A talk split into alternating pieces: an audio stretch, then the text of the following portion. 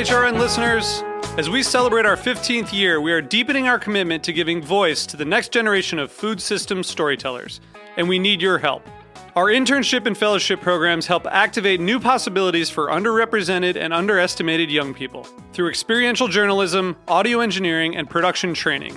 Through these unique programs, H R N helps food equity stewards build essential workforce readiness skills that expand their potential and foster economic mobility. Please consider supporting these critical programs. And with a minimum donation, you can be entered to win a dinner for two at an amazing restaurant in one of eight cities and tickets to a concert at a great venue in one of those cities. We have incredible partners across the country who have donated as they also share our passion for helping to educate the next generation of food system storytellers. Check out heritage radio network dot org slash fifteen to donate and enter to win today. That's heritage radio network dot org slash fifteen to donate and enter to win today. And make sure you donate before March thirty-first. Thank you. You're listening to Heritage Radio Network. Since two thousand nine, H R N podcasts have been exploring the wide world of food, beverage, and agriculture. Learn more at heritage radio network dot org. Today's program is brought to you by Korin, a supplier of Japanese chef knives and restaurant supplies. Korin is proud of their Japanese culture and traditions, but they want you to know that their products are not just for Japanese restaurants. Their knives and tableware bring out the best qualities of food from every culture and fit into every restaurant from French to Pan-Asian to American. And that is why they're located in New York City, where people from every country in the world come to eat. Korin's Tribeca showroom is home to the most extensive collection of Japanese chef knives in the world, including Japan. Stop by to view their exquisitely designed tableware and the rarest natural sharpening stones. They have a whole range of knife services from repair and rust removal to reshaping and realigning. Korin is dedicated to this ideal, bringing the highest quality Japanese design to your table so you can experience the unparalleled quality of Japanese craftsmanship in your home or restaurant. For more information, visit korin dot com.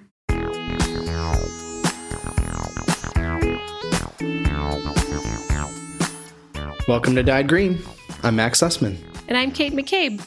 We've got a very special guest on our show this week, and it is Rose Green. Rose is a chef and the co-founder of Four Hands Food Studio, a company which makes fermented food and drinks in Rathaspick, Ireland. We first met Rose a number of years ago when we organized a private dinner at the Fumbally Stables. And we have been in love with her cooking ever since.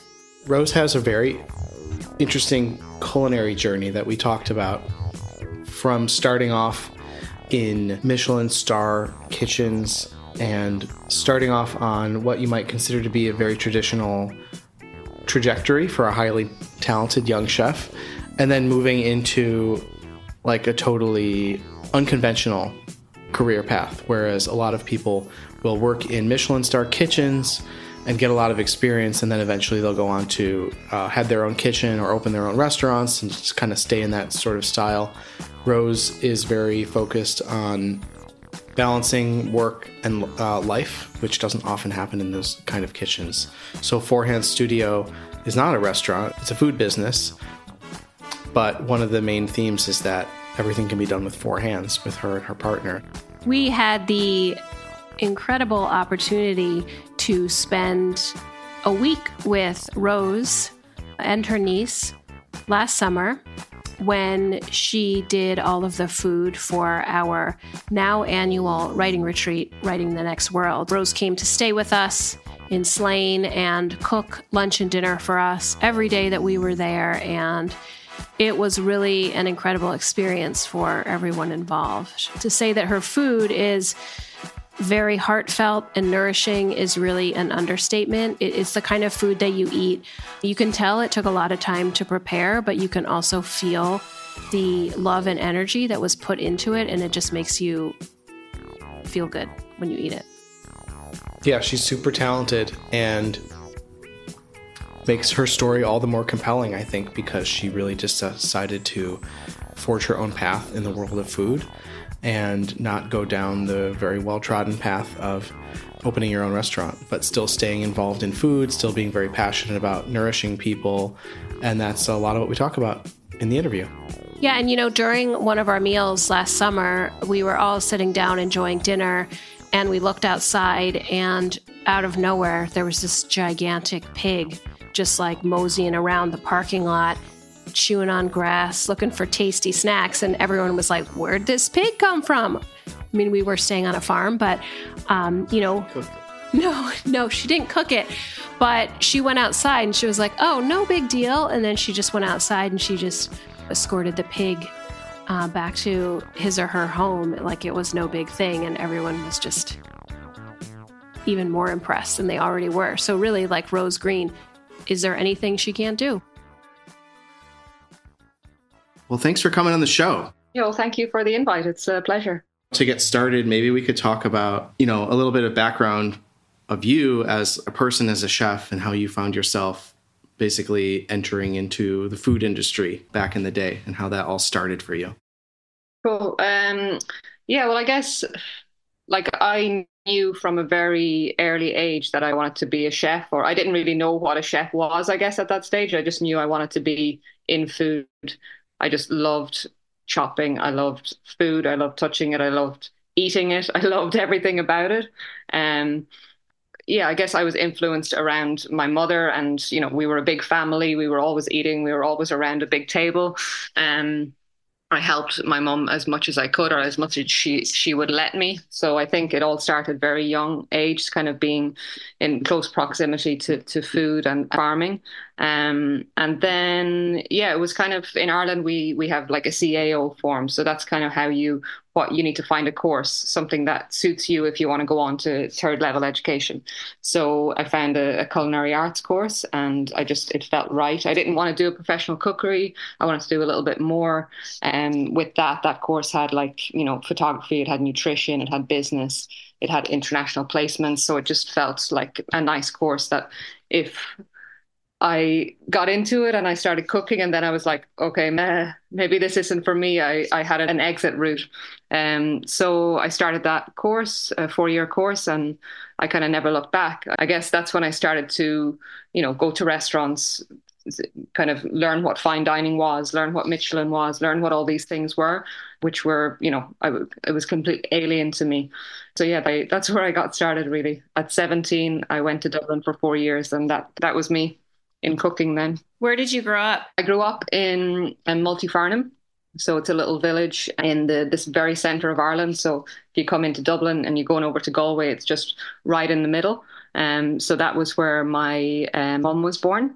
She was born down in kind of in Bogland. Um, and then when her, my mum and dad got married, they built a house a little bit up to, closer towards the road, because obviously Ireland back then, well, still the infrastructure isn't that great, but the roads and things were, um, you know, very basic at the time. So yeah, we all grew up there. We were all raised on that farm, which was a mixed farm at the time, but then it, it became a, a dairy farm when my brother kind of took over, I guess, like most things. Um, as time went on, a lot of farms like specialized in one type of farming. So that turned into a dairy farm. And then my dad, like all the time I was growing up, um, my dad would drive like fifteen minutes to where he was born and he would look after the farm there.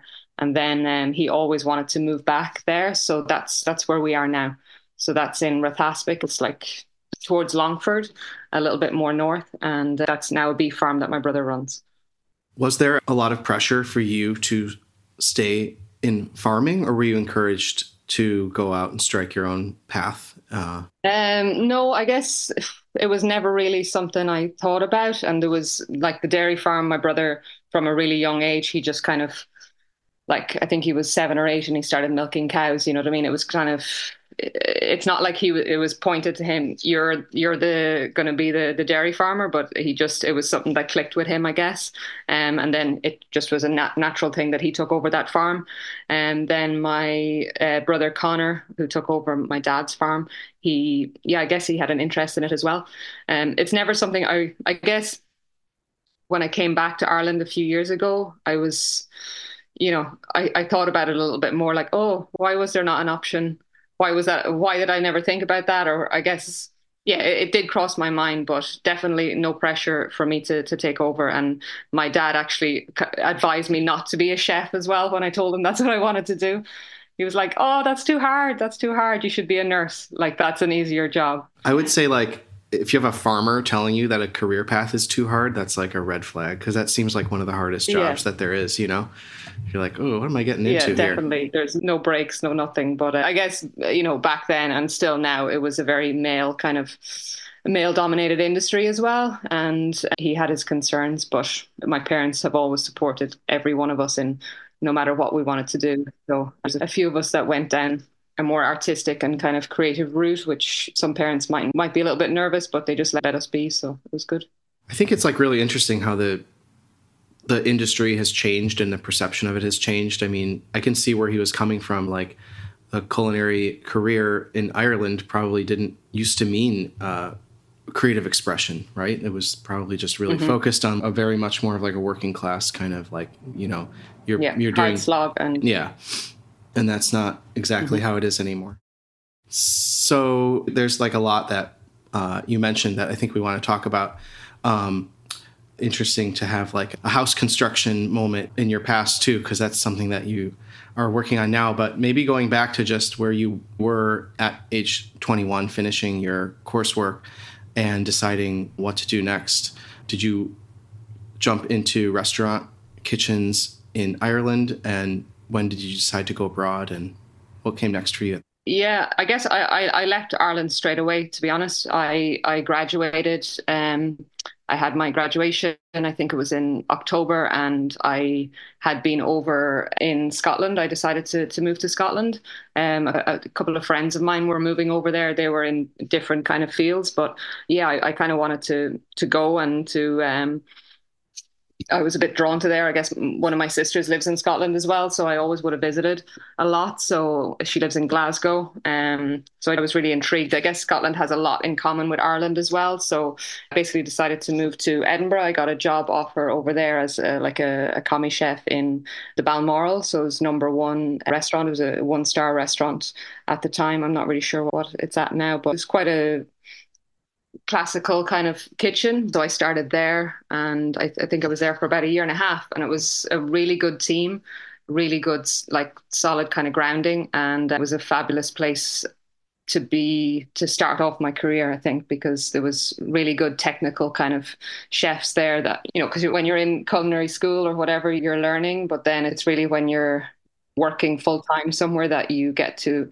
really hone in on, on your skills and see what really interests you. And so that that's where I kind of started. I guess uh, my head chef at the time had kind of pushed me into doing this uh, core competition. It was Young Chef, Young Waiter. Um, a few former chefs had done it, and he was like, oh, you should really do this. So that was in my first year there. So I ended up coming second in that competition. And then one of the um, the judges was David Everett Matthias down in Cheltenham. He had Yann Sauvage, a two-star, and he like contacted me and he said, for me, you know, it was a very close competition, and I, I wanted you to to be what, number one, so I want to offer you like a week stage in my restaurant. So that was pretty... pretty nice, um because I had, it was actually my ex-boyfriend at the time there, he was a sous chef, and uh, that was his favorite restaurant, so I think he was quite jealous because he uh, had done the competition before and uh, he didn't win or come second, and then his favorite chef had uh, offered me a little a week stage in his restaurant. So at the beginning of the end that was for you guys. Pretty much, yeah. So I did a week there, and then I ended up getting uh, a job offer. Um, and yeah, and I moved there. So that was after the, a position became available, and he contacted me, and I and I moved. So uh, I, it was good timing as well, because I was in Scotland for a year and a half, and I had done all the sections. And, you know, as a young chef, you kind of, you're just eager to learn and learn. And that means moving a lot of the time. So uh, it was kind of at a good time uh, to, to make a change. Cool. So you pursued um, fine dining for many years, and then... And now you're not. So fill us in on the... Do you know what, what happened? Yeah. Are you looking at me? Do you want to say something? Oh, no. I just, I think that you went to, you've you spent some time in other countries, right, after that as well. So I don't know. Maybe we... Yeah. Yeah. I was just wondering, before we sort of skip over that, Yeah, no, let's hear. Yeah, just hear about what, what we can, what came you know, next. Yeah. yeah, yeah, no worries. Um, yeah, so I guess like that was still very early on in my in my career, I guess. And I went, I went down to Cheltenham, and it wasn't really the kitchen for me. I guess I, I was quite particular in that I, you know, I, I needed to be in a kitchen that was respectful to its its employees, but also to produce. It was something just really critical for me. I, I don't know what it was, if it was me growing up on a farm or or what, or just my my person, but I needed that, and it's just something I didn't find there um, in regard to produce, and I just I wasn't really very fulfilled. So. It didn't. I ended up actually doing that competition again with this chef. He was like pushing me to do it. I hated doing any of those things, and pushed me to do it again. I ended up winning that, and then um, doing a little travel in Italy. And I was just like, oh God, I can't go back here. Like, I can't do this. I can't continue to kind of, you know, just work with produce that just didn't sit well with me and sell it to customers for, you know, quite a high price. And what was it, like a lot of waste, or was there like bringing in products that were like from far parts of the world that wasn't very sustainable, or like what was it that was the it was it was yeah it was buying from, you know, supermarkets and selling as like uh you know it, it was everything was down to the cost of things. Um it was like, you know, there were certain products that were really good, um, and I guess they were pushed at the forefront, and then there was other items that, you know, were on the plate and they didn't seem to matter where they came from. So I just had a problem with that. You know, if somebody comes to a restaurant paying a price for something, you, you want them to be, you want to be honest about what, where something is coming from, and you want to be be able to stand behind it, or at least I did anyway. So I guess that just, that was something that from an early age, I guess I, I knew that was important to me. So then when I, when I was moving on to other places, it was something that was, I knew I had to look out for. Just because somewhere was two stars, or just because somewhere was at books and was recognized and whatever, didn't mean that.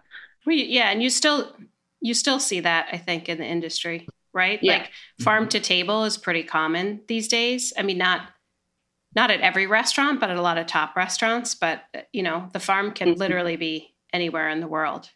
It's like a little bit. Mm-hmm. Yeah. Yeah. I mean, all, yeah. yeah. Yeah. It's like there's the perception and the reality of like what happens behind the scenes. And a lot of people don't ever get to find out. A lot of people don't ever get to find out unless you go back there and, mm-hmm. and work for a week and see the truck coming in, or see what, where stuff actually yeah. really does come from. Yeah, no, for sure. So, um, yeah, I guess from there, where did I go from there? I moved back. Yeah, I moved back home. Actually, my dad was, was kind of sick at that time, and um, so I wanted to move back home and take a little break. So I came home um, and spent some time at home, and was just kind of thinking about what I wanted to do next. So I decided to move to Australia. So um, I spent a few months at home, kind of re-centered myself, and then um, oh no, before that, sorry, I, w- I stayed in Ireland for a, for about a year. I worked in Thornton's, Kevin Thornton, Kevin and Muriel Thornton's, up in, in Stephen's Green in Dublin. But I, I had a goal of, like, I said, I'm going to Australia in like six months. I would really love to work here for six months, but after that, I'm kind of going. So he was like, normally I don't take people on for, you know, for anything less than a year, but let's let's give it a go or whatever. And I had always made a conscious decision when I started in my culinary arts course. It was just, it, it was it was this thing, I don't know if it's still around, but it was like female chef equals pastry chef. And when I was like put up against that and doing my first like um, internships in places, I was always put in the pastry with the female chef. And I was like, okay, there's no way that I'm, I, I started to go, I don't want to do pastry, because it was just this stereotypical thing. I was like, no, no way. Um, so I didn't, I never did pastry up until that point. And Kevin was like, look, um, our chef's turn in the kitchen. We need a pastry chef at the moment. We need that section filled. So um, that was my first time working in pastry. And I, I worked there for, for six months and actually uh, really enjoyed it. Really enjoyed working with Kevin. Just the produce, it was just, it was just another level, like his attention to detail, his, you know, his connection with producers, um, his thoughtfulness about everything, um, and his madness as well was was wonderful. So that was a really nice experience uh, to work back in Ireland as a chef for a few months before kind of moving on again. So how important do you think it is for a chef to get experience working in other countries. It seems like that was something that you had your mind set on right from the beginning. And I imagine that the culinary landscape when you graduated from your program was much different from, you know, what it became once you moved back and decided to stay. Yeah. Um, yeah, definitely. I, I think it's really important. Well, I think it's a luxury as well to be in the industry that you can move and travel and kind of and work in different places and experience uh, new cultures and kind of, you know, develop as uh, your career as well. So I think it's, for me, it was very important to do that because it was interesting as well to to work with different produce and to, you know, work in different kind of cultures and things like that as well. Um, but yeah, no, I think it's really good to do that. I certainly would advise it to any young chef is is to move and to try and work for a period of time somewhere because, you know, as I got older, there was a lot of staging. People would work for a few weeks or a month and they'd travel all over the world and they'd do this. And I think it's fantastic as well. But I think working and really gaining a lot from one space and from from a team of chefs. Um, I think it's it's very rewarding as well. Yeah, so I did want to ask about, like, is it okay if I ask that question? Yes. Oh, God. No, I just wanted to talk a little bit about your, like, obviously you've ha- you had a really long and really successful, um, you know, early career in, like, Michelin dining, fine dining, and um, mm-hmm. and then you kind of took a turn away from that. And I wanted to talk about that part of your career and your life and mm-hmm. like what led to that. Um, yeah, I guess, well, I was in Australia. I spent a year there. I spent a number of months working in a restaurant that was, um, it was like the Royal Mail. It was like a number one in number one in Australia. I think it was like regional restaurant in Australia. And it was really, really hardcore. Like it was just, there was very limited staff and I was working six days a week and I was just like, okay, I was beaten. I was beaten down and I, I was considering staying in Australia a little bit longer. And I just said, I'm coming home and I, I just, I need to get out of this industry. It's too, it's just not for me. And I was thinking at that point, I was like, I want to maybe study nutrition or I want to do something else. And I had a friend of mine that I had worked with in um, Le Champignon Sauvage. She was working in Belgium in this restaurant called In the Wolf. And I was like, just, I really didn't know what I was going to do. Um, and I ended up going over there for a week and I started, I, I just fell in love with it again because there was this new element that was introduced to me. It was fermentation. Like they had, they had these fermented carrots that were in like a brine in the back kind of shed outside. And it was the first time I tasted anything like that. And I was like, okay, this is something new. This is something exciting. And, you know, I, uh, yeah, got excited about kitchens again. So I forgot all about me, like saying to myself, oh God, I need to get out of this industry. It's killing me. And um, I ended up spending a few years there, slowly, slowly kind of uh, realizing that I was definitely needed to get out soon. Um, but in the process, I had a, a wonderful amount of years there and kind of worked with lots of different people coming from lots of different cultures and seen a restaurant go from, you know, being started to be talked about to becoming, you know, quite known throughout the world. And I got to travel a lot, do, you know, different kind of events and lots of things like that. And the wonderful thing about there as well was the influence of farmers. And um, I was very lucky to quickly go from chef de partie to basically running the kitchen. I was doing research and development, and then I was running the kitchen, and then I was looking at sourcing and all of these things. So it was a really interesting kind of part and a kind of, I guess, a big step in my career at that point. Um, but then I just had this niggling feeling that I just, I, it was, I guess I was getting older. I was seeing the, the younger versions of me coming along in the industry again. And I was kind of looking back and I was kind of going, oh, this is, you know, I just don't like what is repeating itself here. Um, and I just felt like, um, felt like I needed a change. And I felt like I was kind of learning more about nutrition and wellness and, and, you know, these things like fermentation, all these things that are so important. And I guess I was realizing that all this work that we're doing, it's the most fundamental thing is that we're nourishing ourselves and that we're nourishing the people that are coming through the door. And I was just looking around me and I just seen like lots of young people just wearing themselves out and I was worn out and I just, I came to the point where I just, that was it. Enough was kind of enough for me. And um, I needed to, I needed to stop. Um, and that's what I did. Yeah. Yeah. It's like really interesting to, to hear about, you know, coming up against some of the like realities or whatever, like things that can't, I don't know if they can't be changed or if they just don't ever seem to be changed.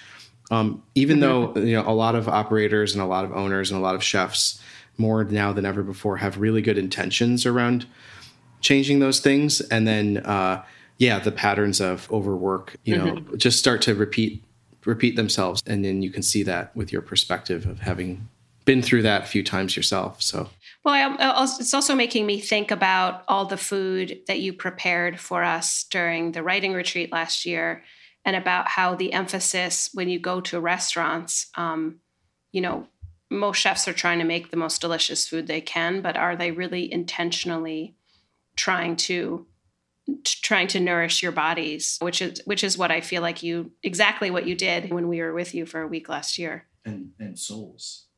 And souls, bodies and souls. Exactly. Yeah. Yeah. I guess like, um, it is something I know there is a big, there is a movement, and it's very wanted and very real and very needed that, you know, our kitchens need to become more sustainable for in, in every aspect, you know, not just the food that is being uh, coming in there or going out from the kitchen, but for this, for the staff, all of the staff as well. But it's very, very, very difficult to have a restaurant of a certain level and to be able to have a balance. You know, we at In the Wolf, we, we went from a team of four to a team of like twenty in the kitchen, and more than half were stagiaires. You know, there were people that were coming to learn, and we relied on them because it was such an intense, um, intense environment with a, a very high attention to detail, a very high level of, of labor uh, needed to produce um, the menu each day. So it's very difficult at that level, um, because it's not like it's an industry at that level, definitely not where we were, it was that's raking in money. You know what I mean? Like you're, you're charging a lot for a menu. It seems like a lot of money, but it, to produce the basic produce, and then you pay your staff, then you pay, you know, nobody is making millions. There is obviously restaurants making millions, but it isn't a, yeah, it's not an easy one. Mostly the, the people making millions are the people that are coming to eat there. Not the people that are yeah. working there in yeah, any way. Exactly. Like, or the owners. Sometimes yeah. The owners. Yeah. Yeah. Sometimes. And yeah, but not even, yeah. I think there's a big misperception. There's also that misperception among a lot of like younger cooks that the, that the owners of the restaurant are always raking in millions. And that's the higher mm-hmm. you get, you're like, oh, a lot of that money just goes in and goes out. Um, and you're, yeah. it gets spent on the people and the product that is getting brought in to make that experience, mm-hmm. you know? A lot of it. Yeah. yeah. Yeah. And there's only so much you can charge as well. So, you know, um, it needs to be reasonable. So that, that's why I kind of, when I started kind of thinking, okay, well, I'm moving towards something else. It, it was really important to me that whatever food I was creating, it, it didn't need ten people or twenty people. It needed me at a minimum, like, and maybe another person, because as well, when you're at that level, you're not really cooking anymore. And like, I felt like I lost all my creativity. I was just like, managing people, dealing with issues. And um, just, it wasn't a very positive kind of place. And I wanted to get back to the basics of using my hands, my mind, and feeding people and creating some kind of dialogue along that way of, you know, the work that we, where something is coming from, what's done to it on a very basic level, and what the end result is, and, and sharing that experience with people.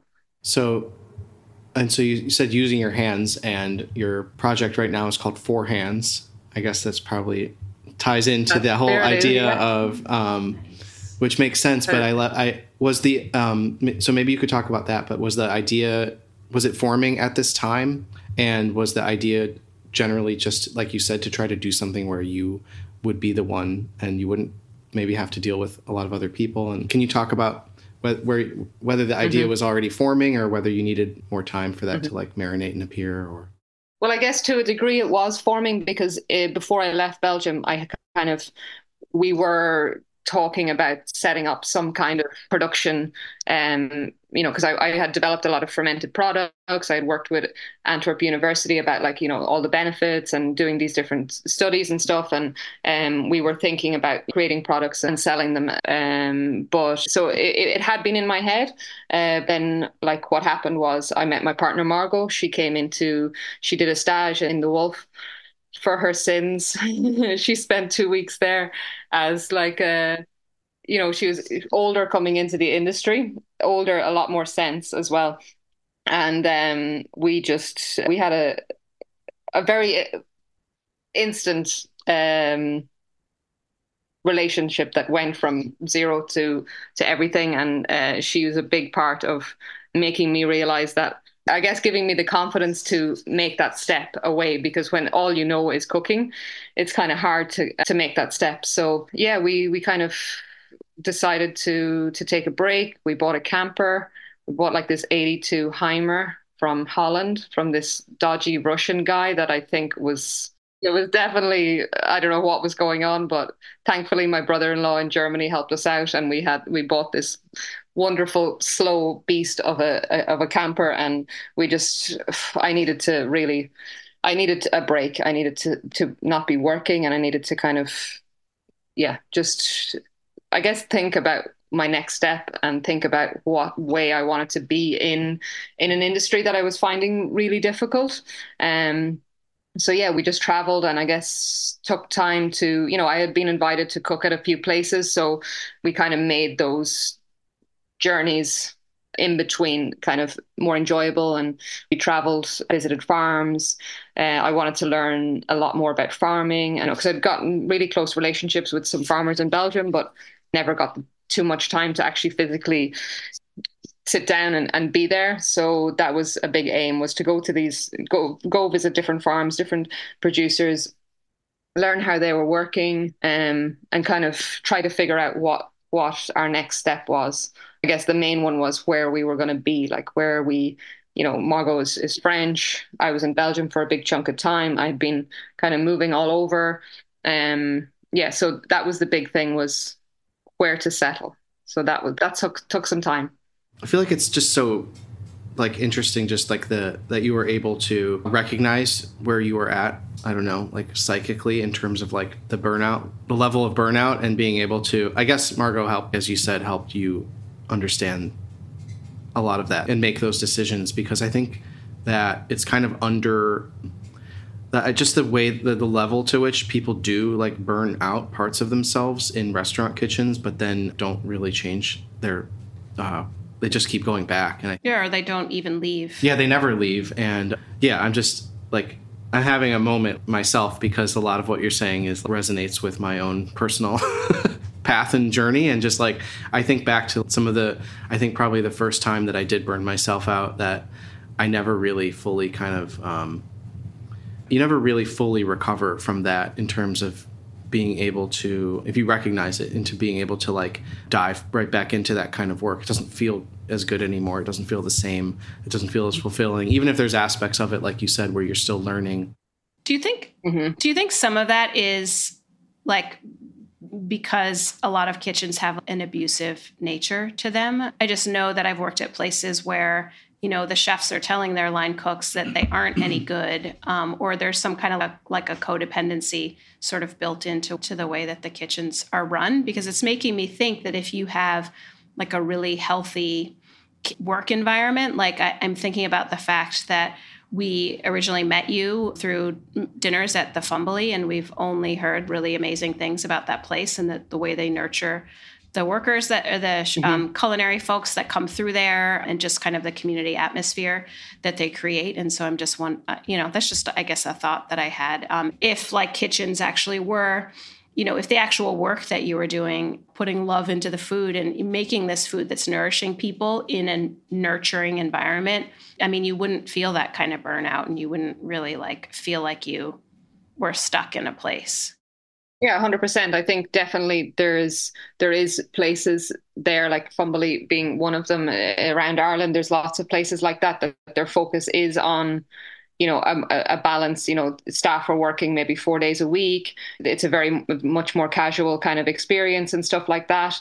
And I think if you, you stay in that, um, you definitely, you do feel a little bit more secure. And I, I can imagine, Max, yourself, no more than myself, you kind of, when you've been through that intensity, like Margaux talks about sometimes, like the way, you know, I would come home after work and um, she'd have stayed up and I would be like falling asleep, or we'd be in the middle of conversation and I'd be falling asleep and then talking about something like, you know, I would be on the pass in my head. I'd be on the pass, like sending whatever dish. And it was just, it's such an intense kind of thing that you don't, you can't leave it behind. You know, it's, it's there with you. You're kind of carrying it with you all the time, unless you really, and it, it's really difficult as well. What I found really difficult was, was kind of accepting the fact that I wasn't going to continue on that. Because when I left Belgium, like I was, you know, I had people asking me, oh, where, are you opening your own place? When are you opening it? What's happening? What's happening? And there's this pressure that you're kind of going, okay, well, I've been doing this for so many years and, you know, I have a bit of a reputation and I have all this experience and, you know, um, it's scary to kind of to go, okay, well, I just, I know I can't. I can't do that anymore. And I guess it is something that you have to really, you know, it took quite a while as well, because I, in between that period, I had toyed and I had been in different places and tried, like I was in Coombs Head Farm for six months as well. And we tried to develop like a really sustainable environment, and it just, it, it, it wasn't, you know, it wasn't feasible. So I just, I knew that Um, I needed something different, and that something different became what is Four Hands now. It's not maybe perfect, um, and nothing ever is, but it, it gives me a balance of things, even though everything is very unbalanced at the moment when you throw in everything else in life, like renovating a house and family and all of that kind of thing. But, uh, you know, I guess it fits a few of the things that are really important to me. The connection to producers, you know, the fact that I'm using my hands, I'm making products, I'm making, you know, different things. And I know that it's food that when people get it, it's nourishing them as well. Um, and then alongside that, we were doing our dining events before COVID, which, you know, which were really good as well. And now I guess I have the pleasure of very, um, the odd time cooking for you guys, which is lovely as well. So um, yeah, there's a bit more of a balance, and it's kind of on my own terms. That's exactly and, the phrase um, that was in, in my head. Like whose ter- her, whose terms are you um, operating on or under? What is it? On. Whose terms are you operating on? And I think there's something that's like fundamentally, uh, there's something that you can't really get out of in terms of like the structure of what a restaurant is in terms of, you know, what you're doing is you're waiting for people to come to you and tell you what they want, and mm-hmm. over and over and over and over again, um, versus what you're doing, which is you're saying, you know, here's what I have, here's what I'm offering, and here's how you can, mm-hmm. here's how you can get it. And here's the deal, basically. And I think that like that to me is that taking back of a lot of the autonomy that you lose with just the, the fundamental nature of what a restaurant is. You know, we've been eating for, like we've always needed to eat, but a restaurant's really only like a couple hundred years old in terms of like this idea that, you know, you come in, you sit down, you're presented with a menu, you get to pick whatever you want from it. That's where everything originates from. That's where the brigade system comes from, and everything else kind of stems from that. So the way that you have devised, you know, so I was maybe, maybe thinking you could talk a little bit about the model of what Four Hands is and what it does and how people Uh, how you're able to still nourish and, and feed uh, people without going outside of the traditional restaurant model. Like, what is it? Um, yeah, so I guess there's a few aspects of Four Hands. Um, we started out with products. So our focus is fermented foods, really. We source organically grown produce with different producers in Ireland mainly, and then there's certain elements that we would import as well, you know, ginger, turmeric, these kind of things. So we make a range of different products. Kombucha is, is one of them, um, probiotic juices, sauerkrauts, vinegars. Yeah, so we make a range of different things that we like ourselves and that we feel good having them in our daily kind of diet. And then we started off just selling them to a couple of stores, and that kind of developed from that. You know, we always go very kind of slow. I guess it's something that definitely Margaux has an, a, a, a huge part on that, because I, with my years in kitchens, I always want to be like firing ahead and, you know, just like I'm ten steps ahead of myself. And Margaux kind of slows me down a little bit, and just we think and we just allow things to happen on a more natural kind of process. So it's really nice that things have grown uh, in the products line of things that, you know, it, then we started getting people asking us, shops in Dublin, oh, I've heard of your products, could we stock them? And uh, things just naturally moved on from there. So now we have a few shops that we're really happy with, that we really like going and giving them our products, because we like the people, we like the spaces, we like what they're about. You know, a lot of it is about community and creating little hubs of community. Um, and one of the best ways of doing that is through food. So being able to share our little bit with different places is, is wonderful.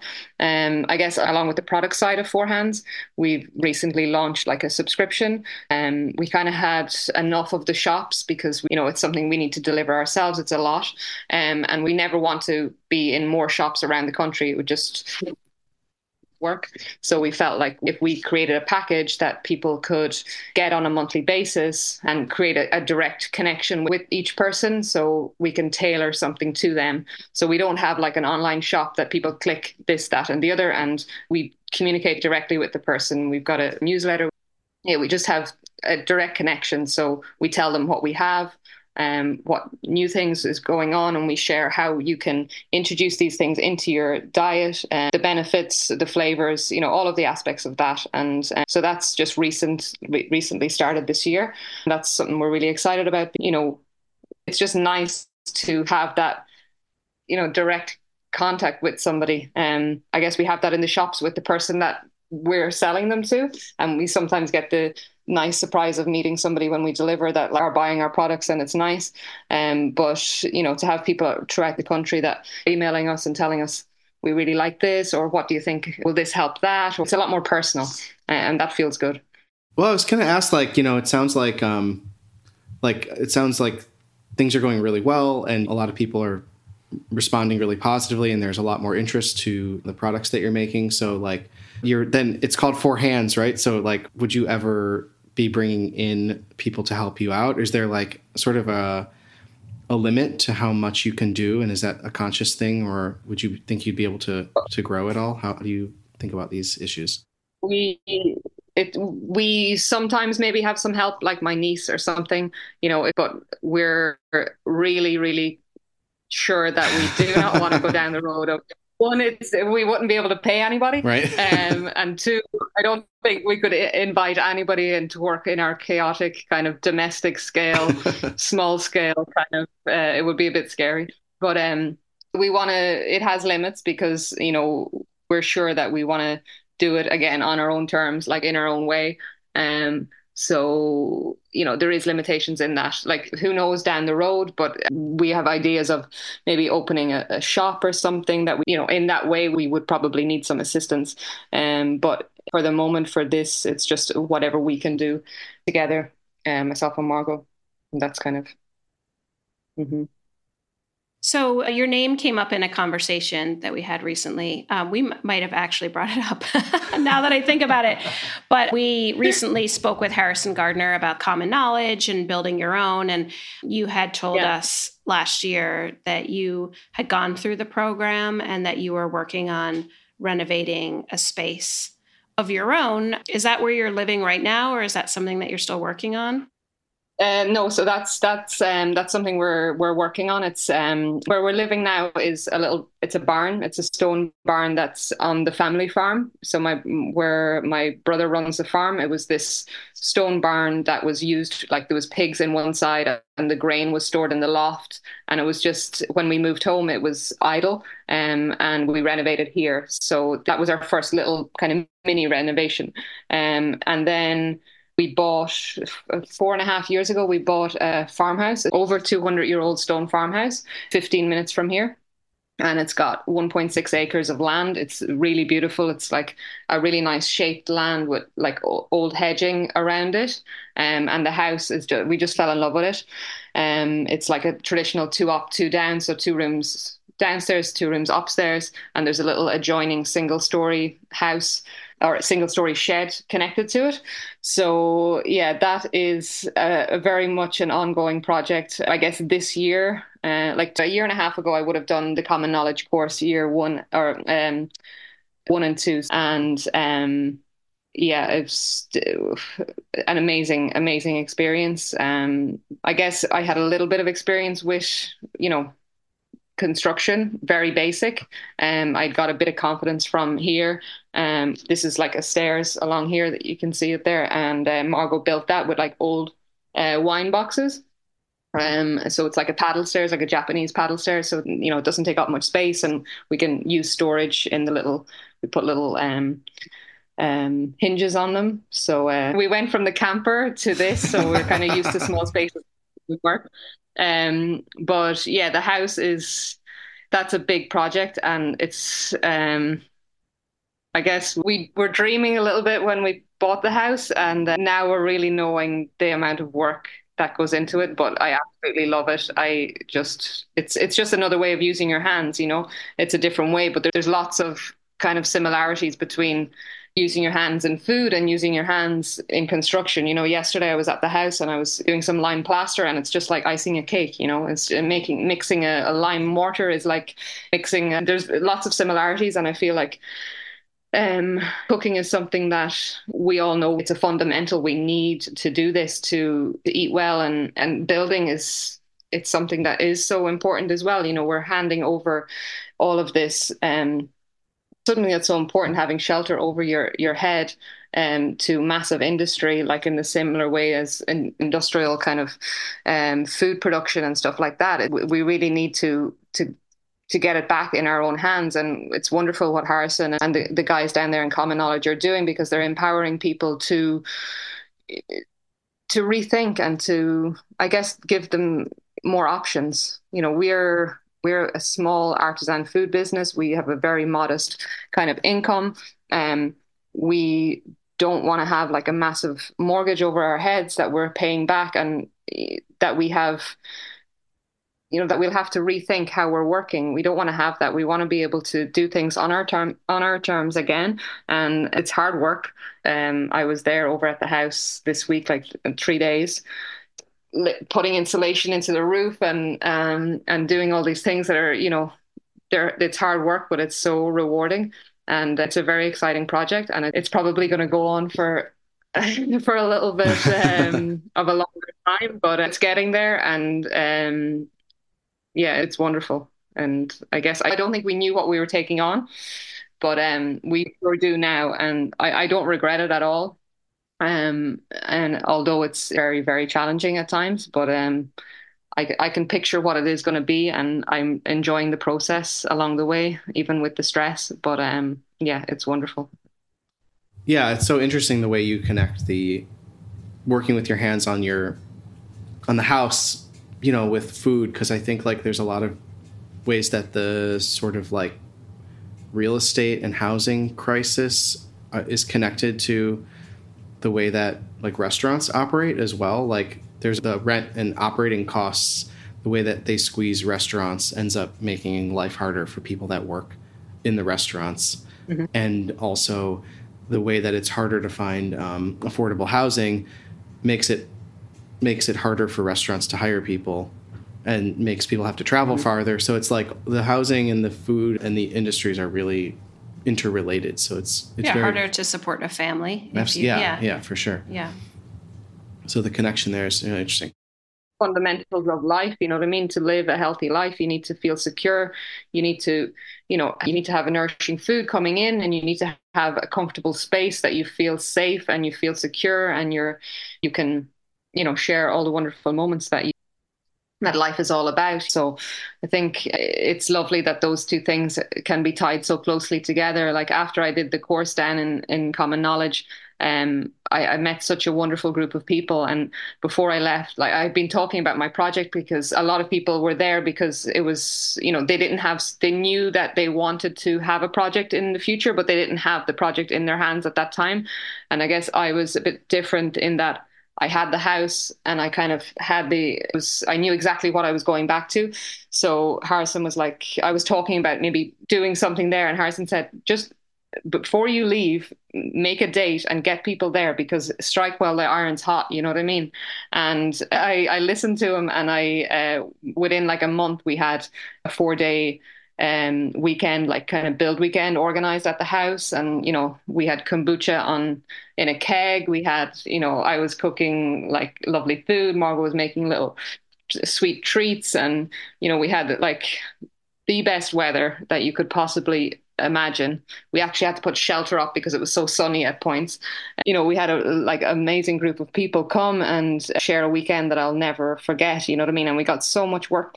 Uh, we, we removed all the uh, the lime plaster from the exterior, from the interior. We took out uh, the timber suspended floor as well. It was just, it was amazing.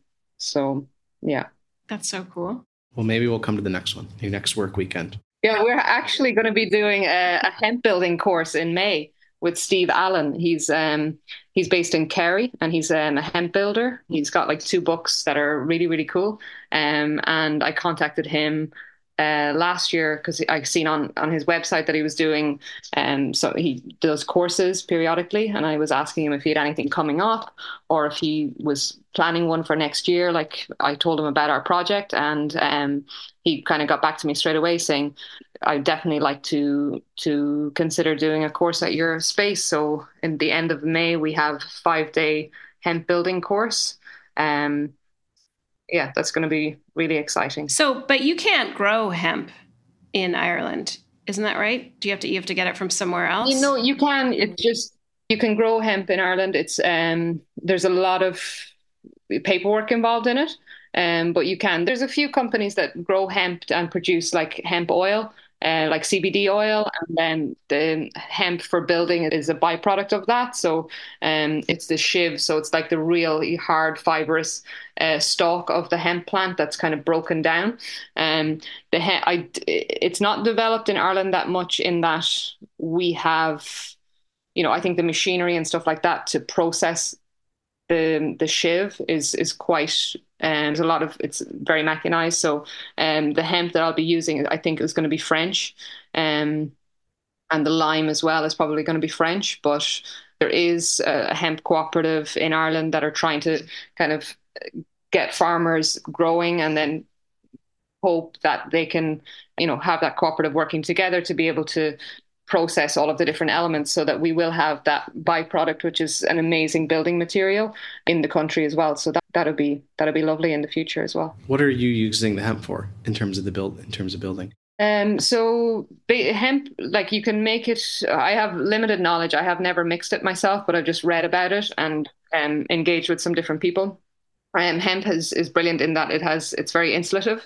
So our our house is a stone uh, house with like sixty centimeter um, thick walls, um, which are lots of like thermal mass. But we need to insulate um insulate that. So we're going to be putting like a hemp plaster, um, so that's going to be a mix of water, hemp, shiv, and lime. And we're going to be putting about say five, six. seven centimeters onto the wall. And um, so that's going to be your insulation. It's going to go directly onto your stone wall. So that's what we're going to do um, as our insulation on the exterior walls of the house. Uh, we're going to do the floor as well. So that's going to be with a different type of lime. So a harder lime, and probably other things in there that I'm not really sure about. Um, but we're going to do the floor. And then we're also going to do, we've got the little stone shed that's connected to the house. It, it potentially had some kind of maybe farm door or something at one point. So we need to rebuild a wall um, and connect it into the house. So we're going to be basically insulating or ca- casting um, a hempcrete wall um, to the exterior of one of the walls, and, and taking that along to join into the house. Um, and yeah, so we're going to be doing kind of all of the aspects, floor, walls, um, insulation, and then our aim is when we renovate the house and get it kind of, you know, completely sealed up and airtight, uh, we're going to be building an extension. So the extension is going to be our kitchen living kind of space. And we're going to use hempcrete to build the, well, we'll see how May goes, but uh, our aim is to use hempcrete for the entire structure of that. Cool. Sounds amazing. Well, mm-hmm. I feel like yeah. there's a lot going on, but is there anything that we missed about, you know, your your story right now that you want to share, or other future plans that you have that are, are something that you want to share? Um, yeah, there's a lot going on, I guess, at the moment. Um, and Yeah, I think in the back of our, like, Margaux would really love to to open somewhere, to have a shop or to have a space. Um, you know, maybe it, it will involve su- food in some form, but not in that traditional form of, you know, a restaurant or something like that. But we have that in the back of our mind somewhere, that it would be lovely to to have our own space and to welcome people to. Um, so that's, it's not something, it's not in development, but it's just something we're thinking about it. Um, yeah, and then we're just kind of continuing on with with with life and trying to, you know, get the house organized. And I guess a big thing that I really want to get back to is growing a bit more. Is, you know, we have a little bit of a garden here. We have some ducks and, and hens, and I, with everything that's going on, well, we don't have much time for that. So I'm looking forward to a bit more time to to enjoy being outside, growing our own food, and, um, you know, just grounding a little bit with all of that. So that's definitely in the pipeline, is having more time. That's not, that's not rushing around and making food and building things. Cool. Well, it seems like you're in such an intentional state of controlling your own destiny that I hope you can create that time, right? No, I know it'll be there. It, it is there. It's just a matter of, yeah, moving, you know, we're stages, sl- slowly, slowly. Yeah. But um, I guess it's not trying to rush things either. I guess that's important, to just enjoy the time that you're in at the moment, and not, you know, not worry and not stress about the things that are going on, which can, you can easily allow happen. Um, so, you know, I care for my mom um, on a regular basis as well during the week. So it's just enjoying the now of things as well. And I think that's, that's really important. And then, you know, it's good to have an aim, but you don't need to be racing towards that. Um, it'll happen. Wise yeah. words, wise yeah. words to end on. Cool. Well, thank you so much. Great yeah. to see and talk to you yeah. again. Yeah, definitely. It's always a pleasure.